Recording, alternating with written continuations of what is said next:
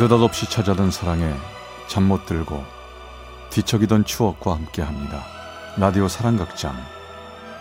어느 날 사랑이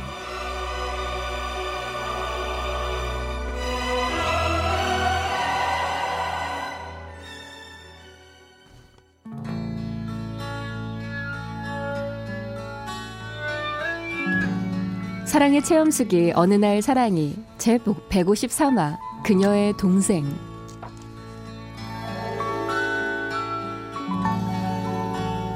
제 나이 서른이 되어갈 무렵이었습니다. 부모님은 나이 먹는 제가 점점 불안하셨나 봅니다. 저만 보면 결혼 안 한다고 잔소리를 하셨죠. 엄마가 얼마 전에 동창회에 갔다가 아주 친구가 아주 참한 아가씨 하나 있다고 하는데 너 선 한 번 보면 어떻겠니? 엄마 제 앞길은 제가 알아서 할 테니까 제발 좀 그만하세요. 아이고 맨날 그 소리. 네 나이가 지금 몇이니? 석 달만 있으면 서른이요. 네 아버지가 얼마나 손자를 기다리고 있는지 모르니 너? 너 어떻게 하려고 그래? 전 계속되는 어머니 소리에 도저히 앉아 있을 수는 없어 자리를 박차고 일어났습니다. 친구들과 만나 간단하게 술을 몇 잔 마시고 집에 들어가자 아버지가 퇴근하고 들어와 계시더군요. 할 얘기 있으니 잠시 앉아봐라. 너희 엄마가 오늘 얘기한 아가씨 정말 괜찮다니까 예비 얼굴 봐서라도 한번 만나봐. 응? 부탁이다. 아버지의 묵직하고 가라앉은 목소리를 듣자 이번에도 거절하면 오랜 시간 장엄한 연설을 들을 것 같은 예감이 오더군요. 아버지, 그럼 정말 마지막입니다. 이번에도 제가 싫다 하면 앞으로는 제가 알아서 할 테니까 다시는 선물한 소리 하지 마십시오. 그렇게 해서 전 일주일 후 한 여자를 만나게 됐습니다. 여자는 이목구비가 반듯하고 아주 청순한 이미지가 풍겼어요. 괜찮은 느낌이 들었죠.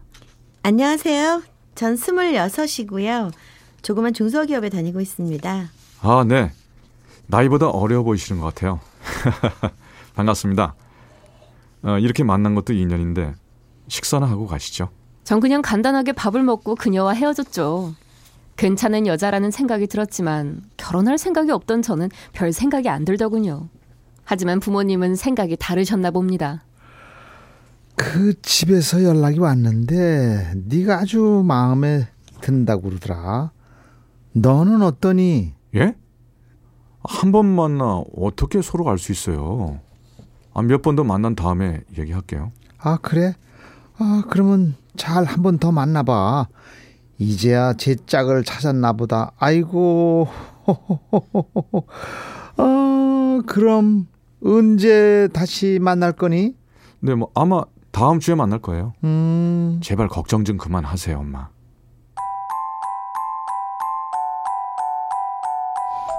어머니의 성화에 전 그녀와 못 이기는 척 약속을 했고 의무적으로 몇 번 만나다 그만둘 생각으로 그녀를 만나러 나갔습니다. 저 괜히 바쁘신데 보자고 한 건 아니죠? 아니에요. 저도 만나 뵙고 싶었어요. 아, 저, 근데 저희 아버님이 한번 만나보고 싶다는데 다음엔 저희 집으로 혹시 오실 수 있으세요? 아, 아버님이 저를요? 집에서요? 네. 전 돌아오는 길에 많은 고민을 했습니다. 선본 후 집으로 부른다는 게 어떤 의미일지 고민이 되더군요. 하지만 괜찮은 여자라는 생각이 들었고 부모님 생각해서 노력이라도 해보자 라는 생각이 들었습니다. 그리고 며칠 후 전 그녀의 집에 초대돼 갔습니다. 어머, 어서 오세요. 약속 시간보다 빨리 오셨나요? 아, 처음인데 일찍 와야죠. 다들 계시죠? 전 그녀를 따라 집으로 들어왔는데요. 한 여자가 방에서 나와 저에게 인사를 하더군요. 안녕하세요. 언니 동생 소연이라고 해요. 아, 네. 반갑습니다.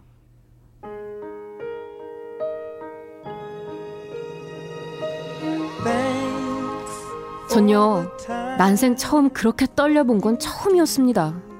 온몸에 전율이 흘렀고 시선을 어디로 둬야 할지 모르겠더군요. 정말 그녀의 동생은 너무나 아름답고 황홀할 뿐이었습니다. 전 그녀의 부모님과 얘기를 하면서도 모든 생각은 그녀의 동생에게로 향해 있었습니다. 대충 저녁을 먹고 그 집을 나오는데 도대체 이 마음을 어떻게 해야 할지 모르겠더군요. 어머니 다녀왔습니다. 아, 예. 아, 그 집에서 전화가 왔는데 우리가 좋다면 날짜를 잡자고 하더라. 넌 어떠니? 아, 엄마, 조금만 기다려 주세요. 제가 마음 좀 정리해서 곧 말씀드릴게요. 그날부터 저의 고민은 시작되었습니다. 도대체 어떻게 해야 할지 아무리 생각해도 좋은 생각이 떠오르지 않았죠. 그러면서 그 여동생의 모습이 자꾸 떠올라 제 가슴은 터질 것만 같았습니다. 이래선 안 된다는 걸 알았지만 아무리 생각하고 또 생각해도 보고 싶은 마음을 억누를 길이 없었습니다. 전 고민 끝에 그녀의 동생을 생각하며 잔뜩 멋을 내고 다시 그녀의 집을 찾아갔습니다.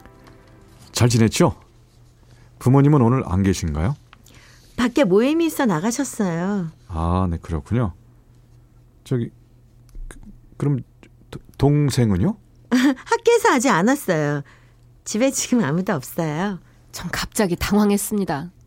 제가 보고 싶어 하는 여동생도 없고 빈 집에 그녀와 단둘이 있자니 좀 기분이 이상했습니다. 전 재빠르게 일이 있다는 핑계를 대고 집으로 왔죠.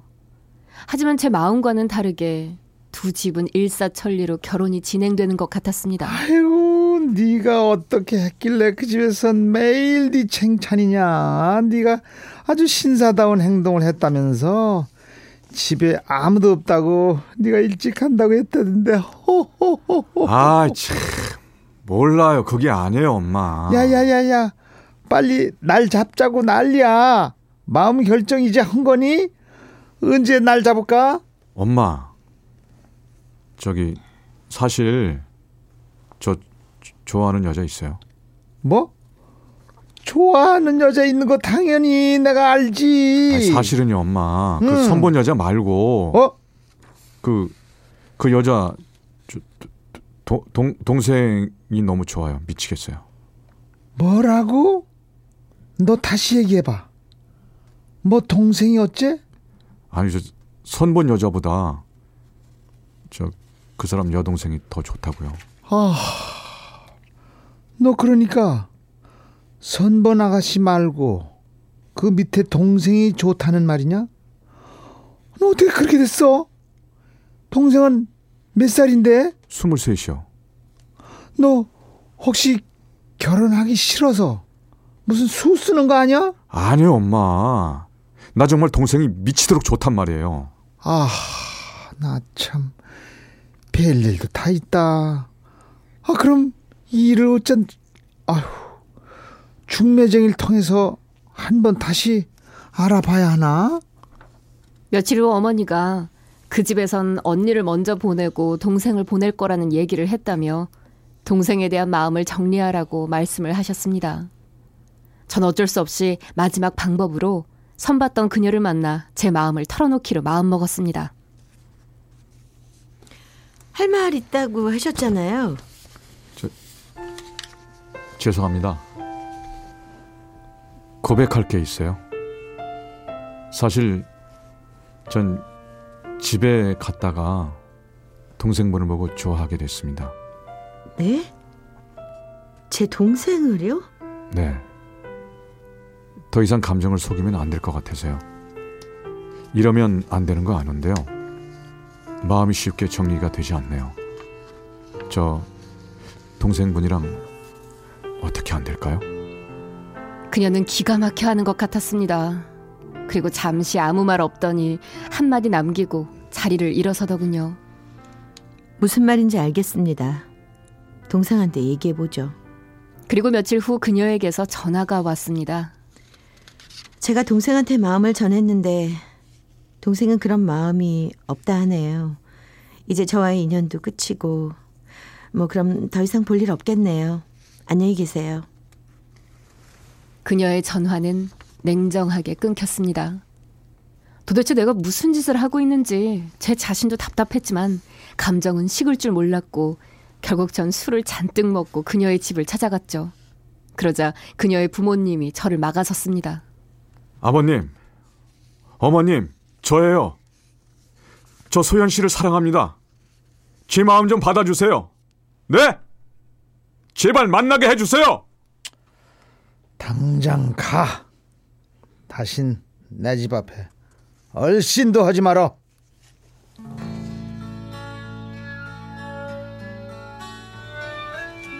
하지만 전 그 집 앞을 떠날 수 없었습니다. 전 눈물을 뚝뚝 흘리며 그 집 앞에 앉아 밤을 새웠죠. 그녀가 나올 때까지 만나줄 때까지 기다리려고 했습니다. 그러나 밤이 새도록 아무런 기척도 없었죠. 전 무릎을 꿇고 눈물을 흘리며 밤을 새웠습니다. 결국 그날 이후 저의 바보 같은 짝사랑은 끝이 났지만 상처로 인해 전 3년 정도 여자를 만나지 못했습니다. 사실 단 한 번 스친 그녀의 여동생에게 반해 이렇게까지 힘들어할 줄 제 자신도 몰랐던 일입니다.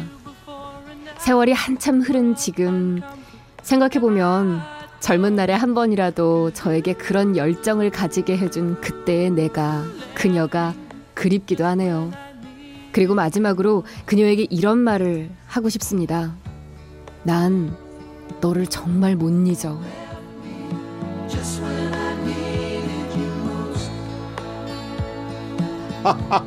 부산 사하구의 오경식 씨가 보내주신 153화 그녀의 동생 편이었습니다. 어,